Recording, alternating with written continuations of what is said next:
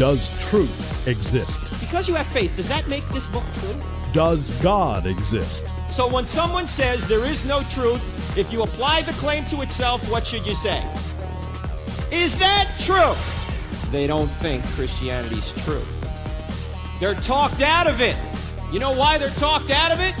Because they've never been talked into it. Cross examining skeptical and atheistic views. Welcome to Cross Examine with Dr. Frank Turek. Ladies and gentlemen, who is the nation's largest employer? You think it's Amazon? Walmart? Google? Some other big tech giant? No, it's actually the United States military. 2.9 million strong. Why am I bringing this up? Because some say that the military is being politicized right now, that it's actually going woke. Now, you may be asking yourself a question Frank, why would you care about the military on a show like this? Well, let me point out three things. Number one, our freedoms enumerated in the, Consti- in the Constitution are secured by the military and, to a certain extent, the police, including our freedom to preach and live the gospel. In fact, when you join the military, and I, I did a number of years ago, you take an oath to support and defend the Constitution against all enemies, foreign and domestic. Without a strong military or a police force protecting our freedoms, we will lose them, including the freedom to preach and live the gospel, including the freedom to even do a podcast like this. You know, you can't access or do podcasts like this in places like North Korea or China or Iran. Why? Because politically they've ruled it out. If for no other reason we have to be concerned about politics, is because politics affects actually our ability to preach and live the gospel. So that's reason number one. Reason number two is our nation will only persist with a strong defense. Evil will overcome good if good is not defended because people are bent toward evil. We've spoken about it many times on this program. Individuals are bent toward evil. We're depraved. It's easy to be bad, it's hard to be good. And unless you defend freedom, it will evaporate. It will be overcome with totalitarianism. Franklin, uh, George, uh, Benjamin Franklin, excuse me, Benjamin Franklin famously said when he was asked after they had just developed the United States Constitution, he was asked by a woman, "What kind of government has you have you given us, uh, Mr. Franklin?" And he said, "A republic, if you can keep it. If you don't protect freedom, it will be overcome with totalitarianism." And the third reason I'm talking about an issue like this is because I was actually in the military. I was in the United States Navy for eight years from 1984 to 1992. And I also have family right now in the military. So I think this is important, not only personally, but nationally and also for the sake of the gospel. Now, why do I bring this up? Well, I've been reading some articles recently. One of them, uh, well, actually, several of them from different websites. This one, uh, Ted Cruz is concerned about a woke bias in the military. This comes from Fox News a couple of weeks ago. And here is the uh, section of the article. It says multiple prominent Republicans on the House and Senate Arms Services Committee slammed cancel culture and woke ideology that they claim may be contributing to biases against service members who identify as conservative. The criticism by Republicans comes after a commander in the U.S. Space Force, probably heard about this guy. His name is Lieutenant Colonel Matthew Lohmeier. He was relieved of his official duties last week. So this goes back about three weeks ago now, after he spoke out against Marxism and critical race theory in the military. As a result, lawmakers are warning about the dangers of an increasingly polarized, or I should say, politicized environment within the armed services. House Armed Services Committee member Representative Lisa McClain from Michigan decried cancel culture as getting out of hand and said that she was supporting legislation to ensure that American troops are being or aren't being indoctrinated into woke culture, which is more intolerant of conservative beliefs and values. Okay, that's a section of the article here. Now, this guy, Lieutenant Colonel Matthew Lohmeier from the Air Force, actually wrote a book. Here's the title of the book Irresistible Revolution Marxism's Goal and Conquest and the Unmaking of the American Military. Now, I don't know this guy. I don't know if what he's essentially saying is true, although in my research, uh, from just the, the surface research I've done, there is something going on in the military that is leaning toward wokeism, and I'll get to it here in a minute. I haven't read this guy's book. He may have been relieved of his command because he actually didn't get permission to write this book. And if you're in the military and you're going to write something like this, you have to get permission up the chain of command. I'll get to more of that later.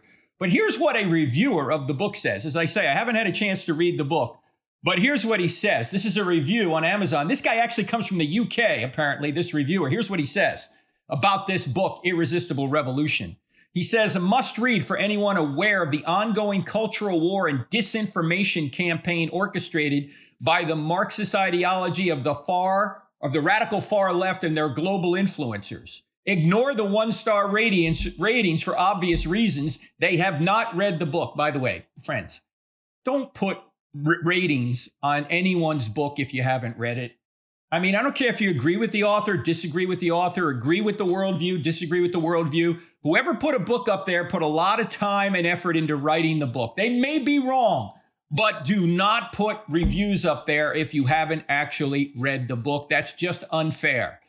In any event, uh, this guy goes on. Matthew Lohmeier explains the cultural divisiveness heralded by sections of society whose uh, anarchic attempts are to eradicate historical facts and accuracies for their aim of the destruction of Western civil society and the foundations of equality for all. He says reading this book will enlighten you to the conditional programming that some educational systems, media propaganda, and political groups are mass projecting and indoctrinating the youth and lesser educated in society through dilution, manipulation, or blatant lies, and how damaging this will be to future generations. And then he quotes from the opening chapter. I found this interesting. Here's what the opening chapter of this book, Irresist- Irresistible Revolution, says, just a section of it. He says, The ministry of truth, this is in the Soviet Union, deliberately representative of Stalin's communist propaganda mill, employed a simple and effective strategy. Quote, who controls the past controls the future. Who controls the present controls the past. Unquote. It was this kind of manipulative control in the former Soviet Union that led to the dissident joke. Listen to this dissident joke. In the Soviet Union, the future is known.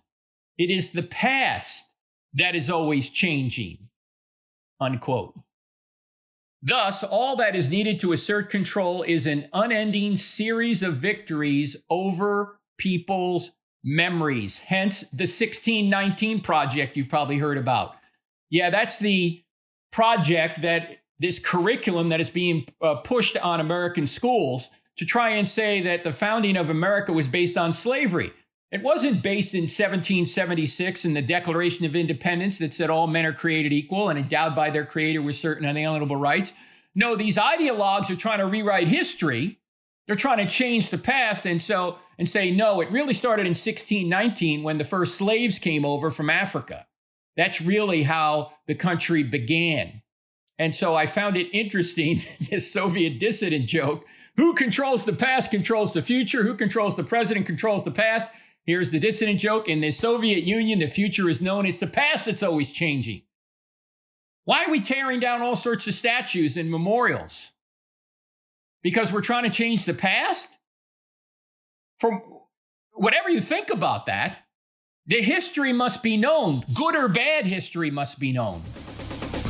We have to know the bad things we did in history to correct ourselves, but to try and whitewash history or try and skew it one way or the other in order to control the future is something that ought not be done. Be, uh, be done. I've got a lot more on this, including why is the politi- politicization of the military happening.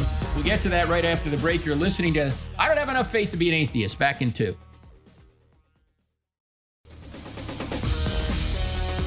Frank Turek with you on I Don't Have Enough Faith to Be an Atheist. The program aired on the American Family Radio Network. Just visited Tupelo, Mississippi with my uh, friend Tim Wildmon and the other great people down at AFA. Great seeing them.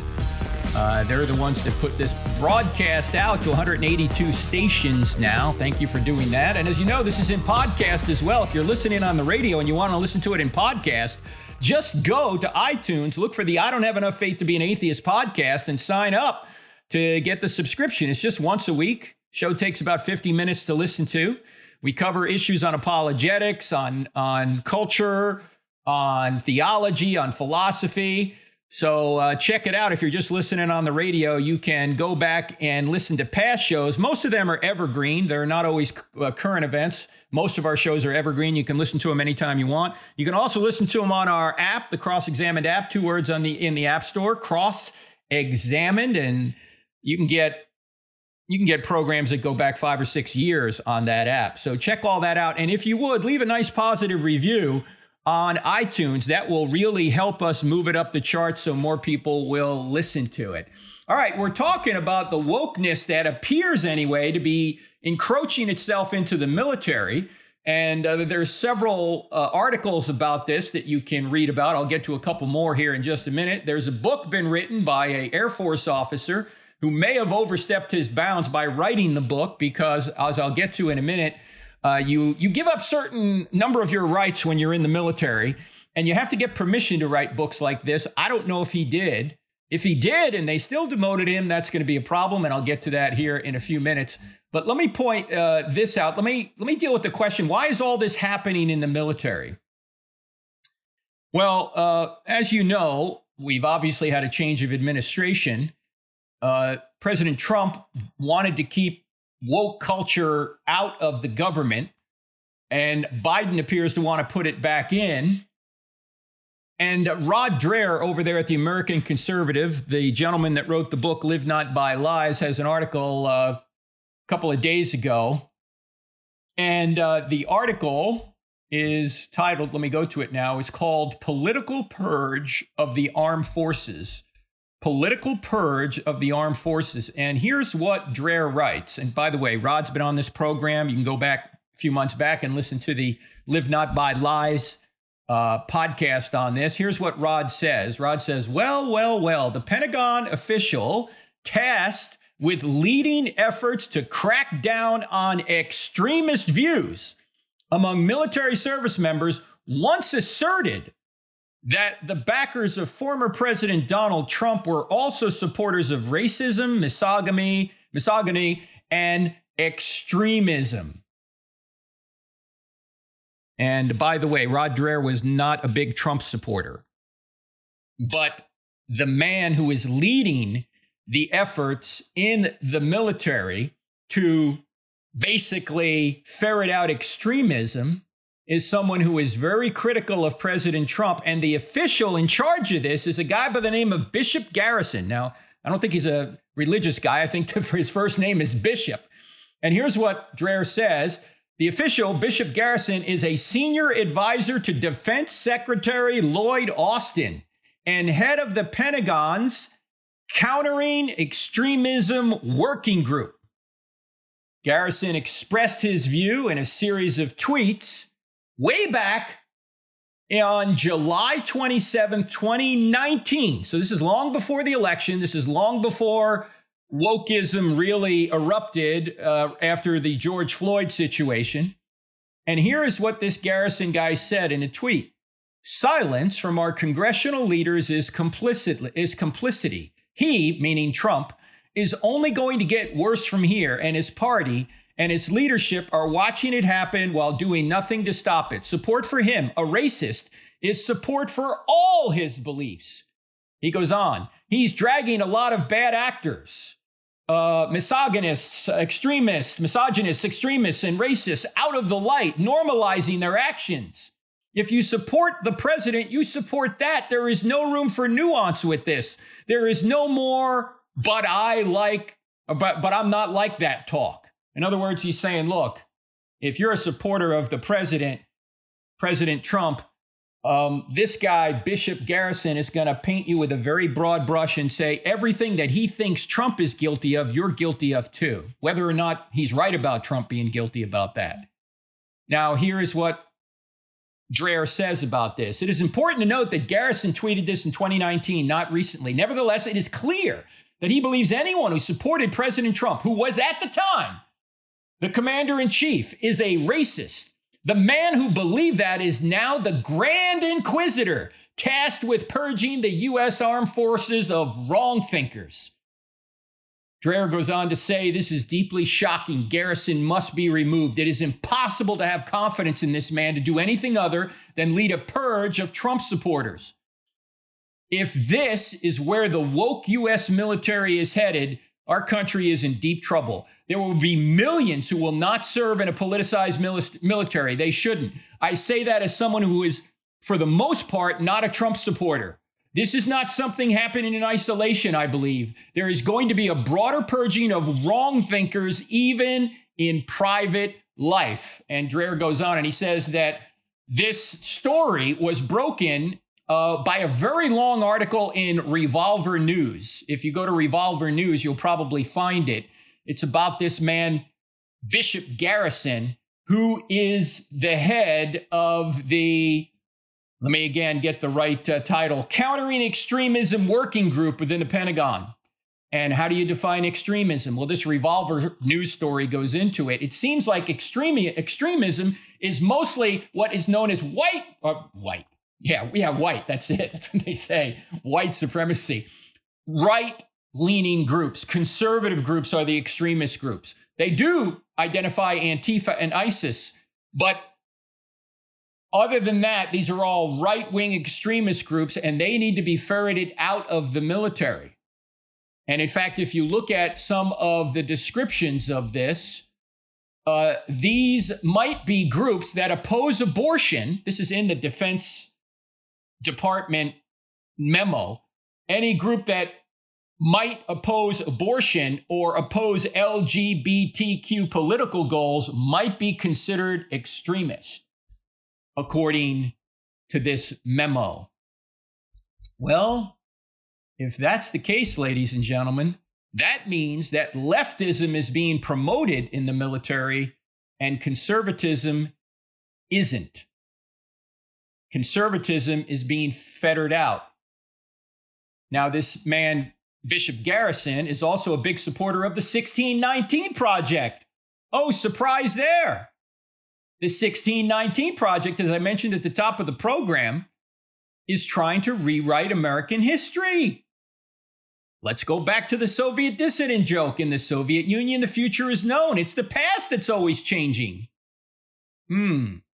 By the way, now that I think about it, I think that's often the case when it even comes to people who are studying the historical Jesus.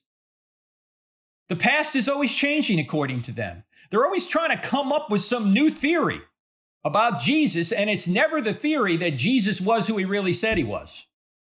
You know, Jesus was some sort of zealot. Jesus was just a man. Uh, Jesus never claimed to be God. Jesus was just a religious figure, but he never really was unique in any regard other than that. Jesus was just an itinerant preacher. They come up with everything but the true historical Jesus. The past is always changing to them. Now, in a related story, the uh, postmillennialnews.com had an article a week or so ago that says this. This is the headline U.S. Navy goes woke, announces diversity, equity, and inclusion planning actions. On Monday, so this is uh, probably two Mondays ago, the acting Secretary of the United States Navy, Thomas Harker, released a memo that outlined the new actions the military branch will be taking on diversity, equity, and inclusion efforts. The memo states that Chief Diversity Officer of the Navy, stop. Chief Diversity uh, Officer of the Navy. What? Crazy. Anyway, the memo states that the chief diversity look, diversity is not our strength, friends. Unity is. Yes, you need diverse, you need diverse talents, but you don't need diverse skin colors or diverse sexual preferences to have a strong military because diverse skin colors or diverse sexual preferences don't add to the fighting capacity of the United States military. They don't help you support and defend the Constitution of the United States. But yet, well, I digress. We'll come back to it. I talked about this a little bit last week, so you can get into that if you do that podcast if you want to go back and listen to it. Anyway, the memo states that the Chief Diversity Officer of the Navy, Assistant Secretary of the Navy, Manpower and Reserve Affairs, Catherine Kessmeyer, will lead a Department of the Navy team to see that diversity, equity, and inclusion, DEI, initiatives are included in our policies, program, and operations across the enterprise. And here's what she said. Oh, this is Harker, actually, who said this, the uh, acting Secretary of the Navy. SECNAV. Equal opportunity is the bedrock of our democracy, and diversity is one of our greatest strengths. Stop! It's not one of our greatest strengths. Not if you're talking about the diversity of skin color and sexual preference. It has nothing to do with defending the United States military or defending the United States Constitution.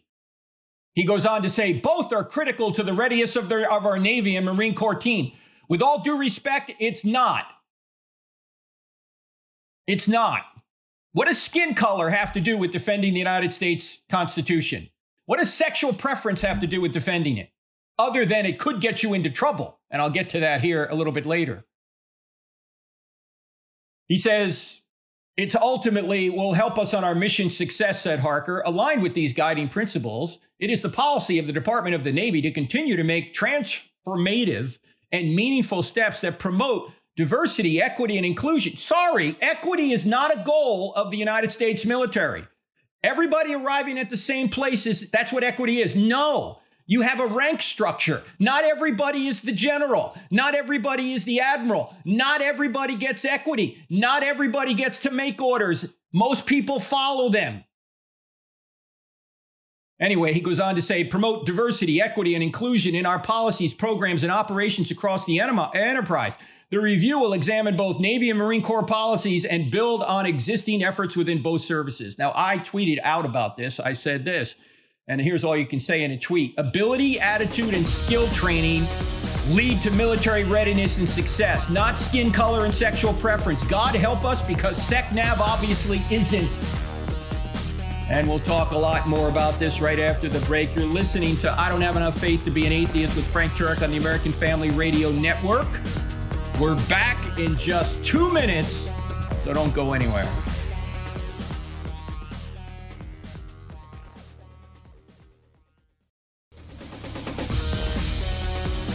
Welcome back to I Don't Have Enough Faith to Be an Atheist with Frank Turek, website crossexamined.org. Let me unpack what I said uh, in the uh, previous segment about the fact that we need diversity of skill, not diversity of skin color or sexual preference, in order to defend the United States Constitution through the United States military.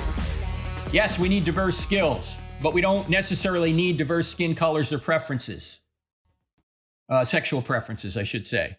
I mean, think about this. You know, United Airlines, we talked about this a number of podcasts ago, came out and said half of our pilots are going to basically be from the woke category. Half of our pilots are going to be minorities. Now, when you get on an airplane, are you concerned about a guy's skin color or sexual preference or whatever? No. You want to know if the guy can fly the plane safely. I mean, anytime you put anything other than skill as a qualifier for a particular job, you are going to degrade the quality that you get. And so, I mean, you're you're you're not heartened when you go, well, yeah, sure, this uh, this pilot he uh, he met our minimum standards, but he's got the added bonus of being a man and liking to have sex with other men. You don't go, wow, what a my lucky day? This guy also likes to have sex with other men. That's an advantage. No, it's not. Okay? or you're going in for brain surgery. Do you want the best surgeon out there, or do you want the hospital that has the woke surgeon? Yeah, he meets minimum standards, but you know, he also has a particular skin color. You go, wow, I'm so happy this guy has a different skin color than mine because now my brain surgery is going to go better. No. Or heart surgery. Or suppose you're going skydiving. Yeah, this guy met our minimum standards to to, to, to guide you to the ground from 30,000 feet or 10,000 feet or whatever it is. The minimum standards. He might not be the best guy out there, but you know, his sexual preference is a little bit unusual. That's such a bonus, isn't it? You're going to go, come on, man. Give me the best qualified. All right, let me go back to this article, the Fox News article about Ted Cruz complaining about the fact that the military ought not go woke. Here is what Representative McClain, again, she's from Michigan, said freedom of speech is one of the founding principles of our country. And right now, our military service members' careers are in jeopardy if they dare to be conservative. She told Fox News on Thursday. This cancel culture is getting out of control and it's sweeping into every aspect of American life. All right, let me shift gears, gears here for just a little minute, uh, for just a minute. Um, Yes, you have freedom of speech in the military, but you have less freedom of speech in the military than you do as a private citizen. And here's why. To a certain extent, you give up freedom of speech to serve. You can't, for example, criticize the commander in chief publicly while in the military. No matter if you agree with him or disagree with him, you can't do that. And this comes from Uniform Code of Military Justice, Article 88. Now, when I was in the Navy, I was the legal officer, so I had to deal with these kinds of UCMJ articles. And here is what Article 88 says any commissioned officer who uses contemptuous words against the president, vice president, Congress, the Secretary of Defense, Secretary of the of a military department, the Secretary of Transportation, or governor or legislator of any state, territory, commonwealth, or possession in which he is on duty or present shall be punished as a court martial may direct. Now, this is just to ensure that you have people who are going to adhere to the chain of command. And if you're publicly coming out against someone in your chain of command as a commissioned officer in the United States military, if you're coming out against, that's going to be a problem. And that, so you do give up some of your right to speak your mind. And this guy, this Lieutenant Colonel, Colonel Lohmeier, may have crossed the line. Okay. I don't know. I don't know the details if he asked for permission to write the book or not. If he did ask for permission and he got a blessing from the chain of command, then fine. I haven't read the book. I don't know if he in, in the book disparages any anybody uh, up his chain of command. Probably not. But if he did, he's out of bounds. He can't do that. Now, you give up some of your rights, and this is why it's called service. It's called service for a reason. You give up some of your rights to serve. You don't have a right to serve. That's, by the way, that's why I talk about certain identity groups having a right to serve starts with a false assumption. The truth is, no one has a right to serve in the United States military. In our history, we've debated women, gays, and now transgenders as having a right to serve in the military. No one has a right to serve in the military. No man, no woman, no gay, no straight, no transgender, whatever. No one has a right. The needs of the United States, the defense of the country take precedence over anyone's desire to serve. Now, we like it when people have a desire to serve, but you are not being unduly discriminated against if you're in an identity group and the military says, for the sake of the country, this group can't serve.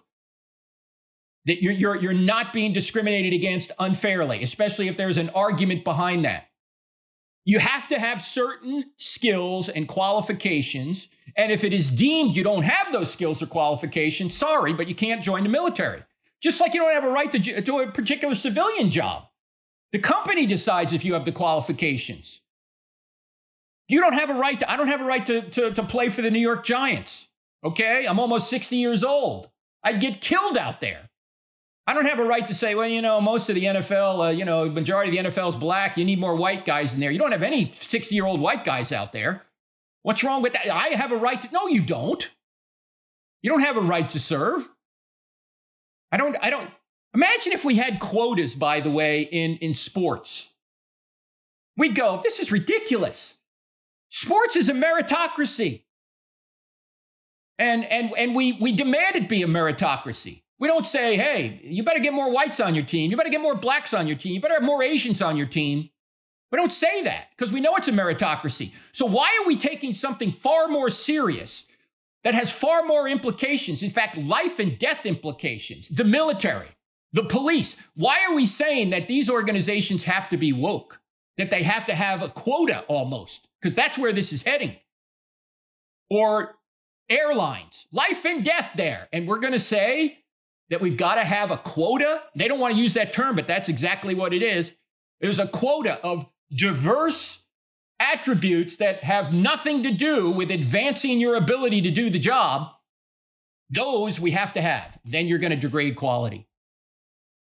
In fact, there may be valid reasons for refusing admission into the military for people with certain sexual behaviors or physical limitations. There's the issue of close quarters. There's destroying unit cohesion by introducing sexual relationships into those close quarters. For years, that was part of the reason gays were kept out of the military. Not all that really started with the fact that we had a Judeo Christian worldview. Uh, and uh, in our country now, homosexuality is not a crime. But that doesn't mean that necessarily it's a good thing in a close unit military outfit. It could lead to problems. It's something that can might get people killed and destroy the mission because the mission of the military is to protect the country from physical threat. It's life and death. Qualifications have to be very high in any behavior, sexual or non-sexual, that could jeopardize that mission and get people killed is not worth the risk. In fact, when it comes to women in combat, there was a guy who um, was in Boeing, the Boeing Corporation, who 30 years ago wrote a a, a blog or maybe, maybe it wasn't a blog maybe they didn't have blogs back then or some kind of piece where he, he didn't believe that women should be in combat. And he for writing something 30 years ago about that he got relieved he got canceled for working at boeing. Now let me tell you i do not think women should be in combat. And it's not because i don't think some women couldn't perform in combat. There are other reasons that go into it and here are some of the reasons unit cohesion problems. I know, and you know as well if you're honest, when you put men and women together in a high stress environment, a life and death environment, men will tend to favor the women. They will tend to try and protect the women, maybe at the expense of the, of the mission, at the detriment of the mission. There's a natural inclination for men to protect women. There's also a natural, a natural inclination for romance to develop. And that can create problems with unit cohesion. Men could also tend to show off in front of women. Look, I'm just being honest here. Okay. I'm not saying it's right. I'm just being honest. And the other problem with women in combat is suppose prisoners of war, war are taken. Now you have the, the horrible prospect of rape. This is not something I, we don't need women in combat. I think women can serve elsewhere in the military, but women in combat, I do not think is a good idea. Now, you might not agree with that argument, but it's not an argument based on discrimination, undue discrimination. It's an argument based on reasons. It's not irrational or bigoted to make such an argument. It's not discrimination that's wrong discrimination. There's a right discrimination and a wrong discrimination, but it's not wrong discrimination to make a case that women should not be in combat. I think you can make similar arguments against gays and transgenders in the military. You may disagree with the arguments, but it's not bigoted discrimination.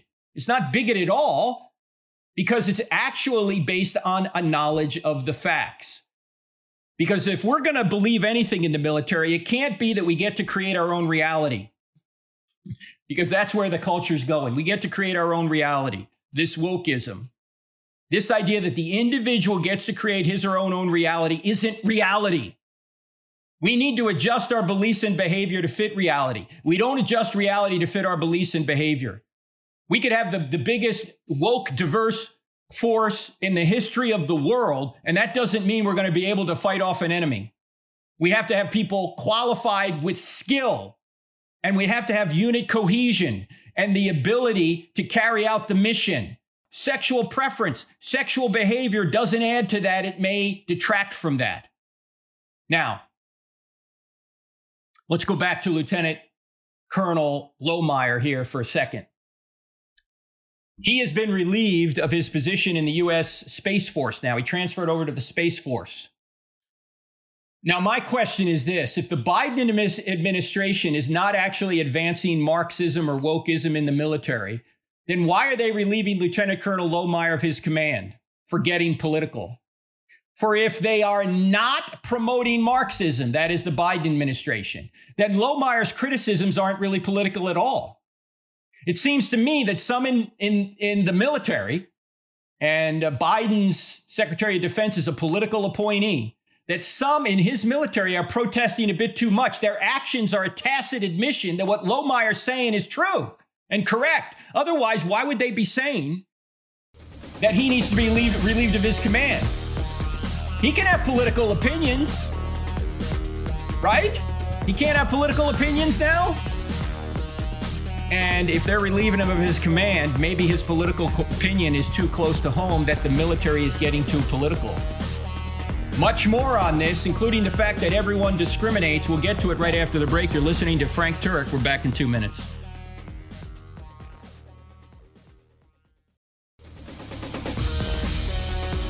Saturday and Sunday, June 5 and 6, I'll be in Sarasota, Florida at Grace Community Church speaking at their Saturday night service and 3 on Sunday morning. My friend Chip Bennett, great pastor down there. Looking forward to going down there again. Was down there a couple of years ago. We're going to talk about what is God like. If you're anywhere near Sarasota, love to see you.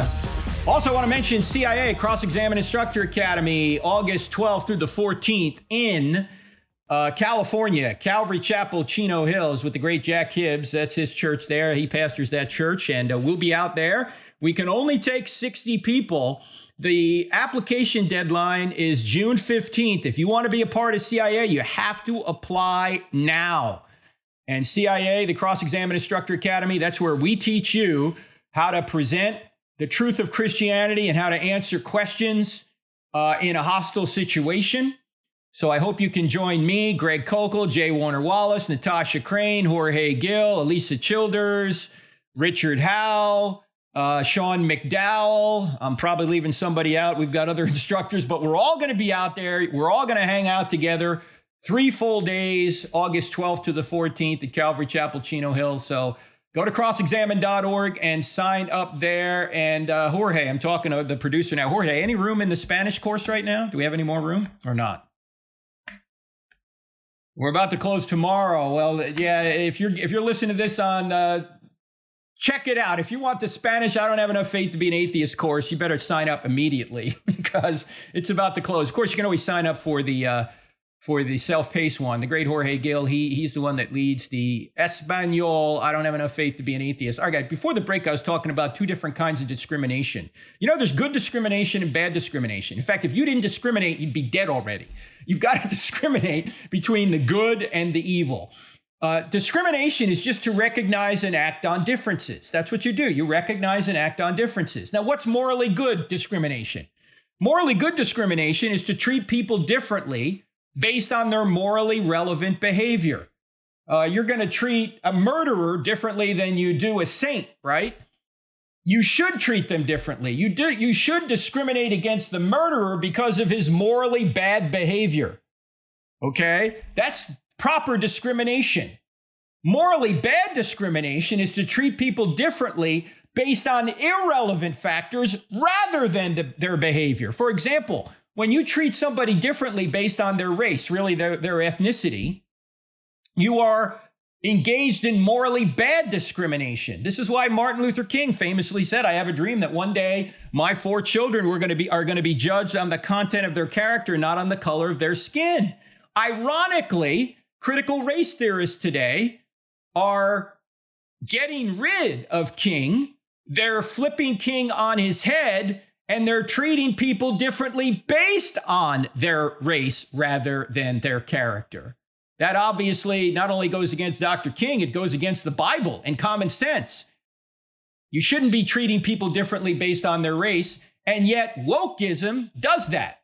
And now they're introducing it into the military with this Bishop Garrison person who's heading up the, as uh, as Rod Dreher called it, the Inquisition, the Grand Inquisitor in the military. Yes, they're going through extremism training in the military. And who are the extremists? Depends on who you ask. On who you ask. A lot of times it's right wing groups rather than the people that are on the left. In fact, according to Captain Lohmeier, I'm reading from an article now. He said this on a podcast. This is the guy that got uh, that got relieved of his command for writing the book.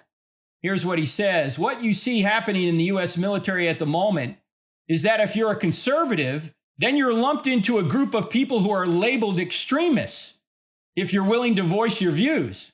And if you're aligned with the left, then it's okay to be an activist online because no one is going to hold you accountable.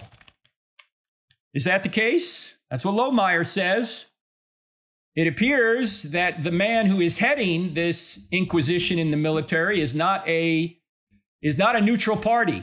He appears to be going after conservatives and lumping all conservatives with the far right-wing conservatives who may be extremists. He's saying anybody that maybe even voted Republican or voted for Trump or voted in a conservative way now needs to be uh, either identified in the military or maybe even kicked out of the military. So this is a problem. By the way, when they use words like racism and white supremacy, it seems to me they're loaded words. They mean deliberate discrimination on the part of individuals, in my view, anyway. When I hear of just racism, I, I think of some individual, or I think of white supremacy, I think of someone like, you know, a Ku Klux Klan member deliberately discriminating against individuals.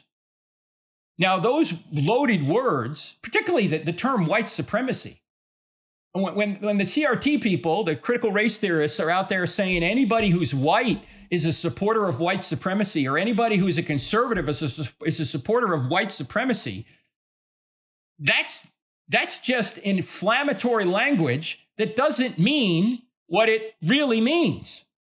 White supremacy, these are people that are activists who are KKK members uh, who are members of these kinds of groups, they're not all white people. And yet, that's what some people are trying to say.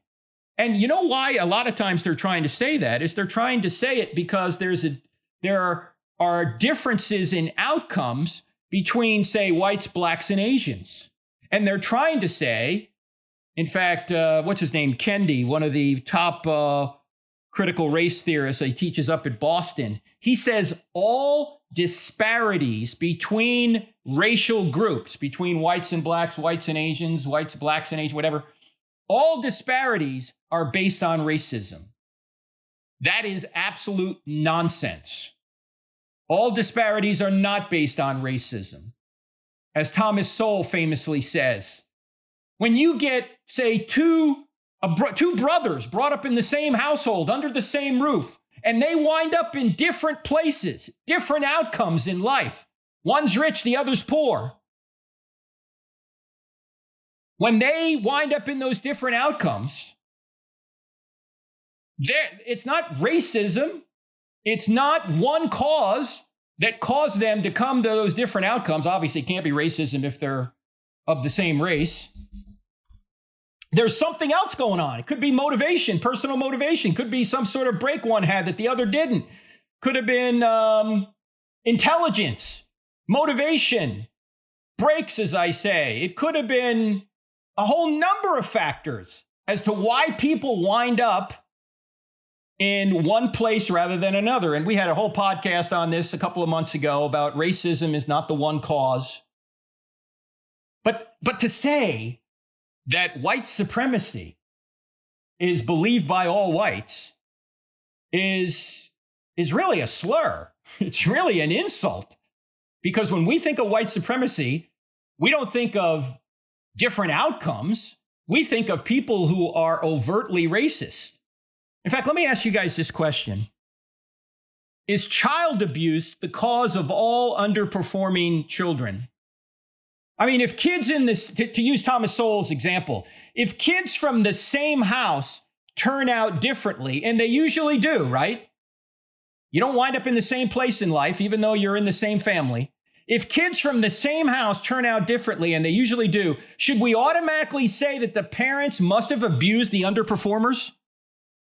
That's the only reason. It was child abuse. That's why this kid is poor and his brother is rich. No, but that's what these critical race theorists are essentially saying when it comes to race. They're saying all the differences are due to abuse. All the differences in the in the in the in the identity groups are due to abuse. It's, it's due to racism. It's nonsense. Now, it might some of it might be due to racism, as we've said before, and we need to ferret that out and try and solve it. But to claim that it's all due to racism and that anybody's white is a racist is obviously wrong. But yet, that is what they're doing. Blaming underperforming group outcomes on racism or white supremacy is like blaming all underperforming children or all underperforming child behavior on child abuse. It does not follow, and it's frankly insulting and it's immoral discrimination itself to call everybody white or everybody black or everybody Asian racist. That's ridiculous. That's exactly what racism is.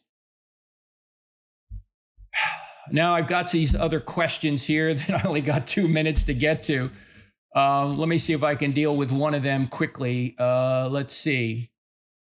All right, Chris writes in.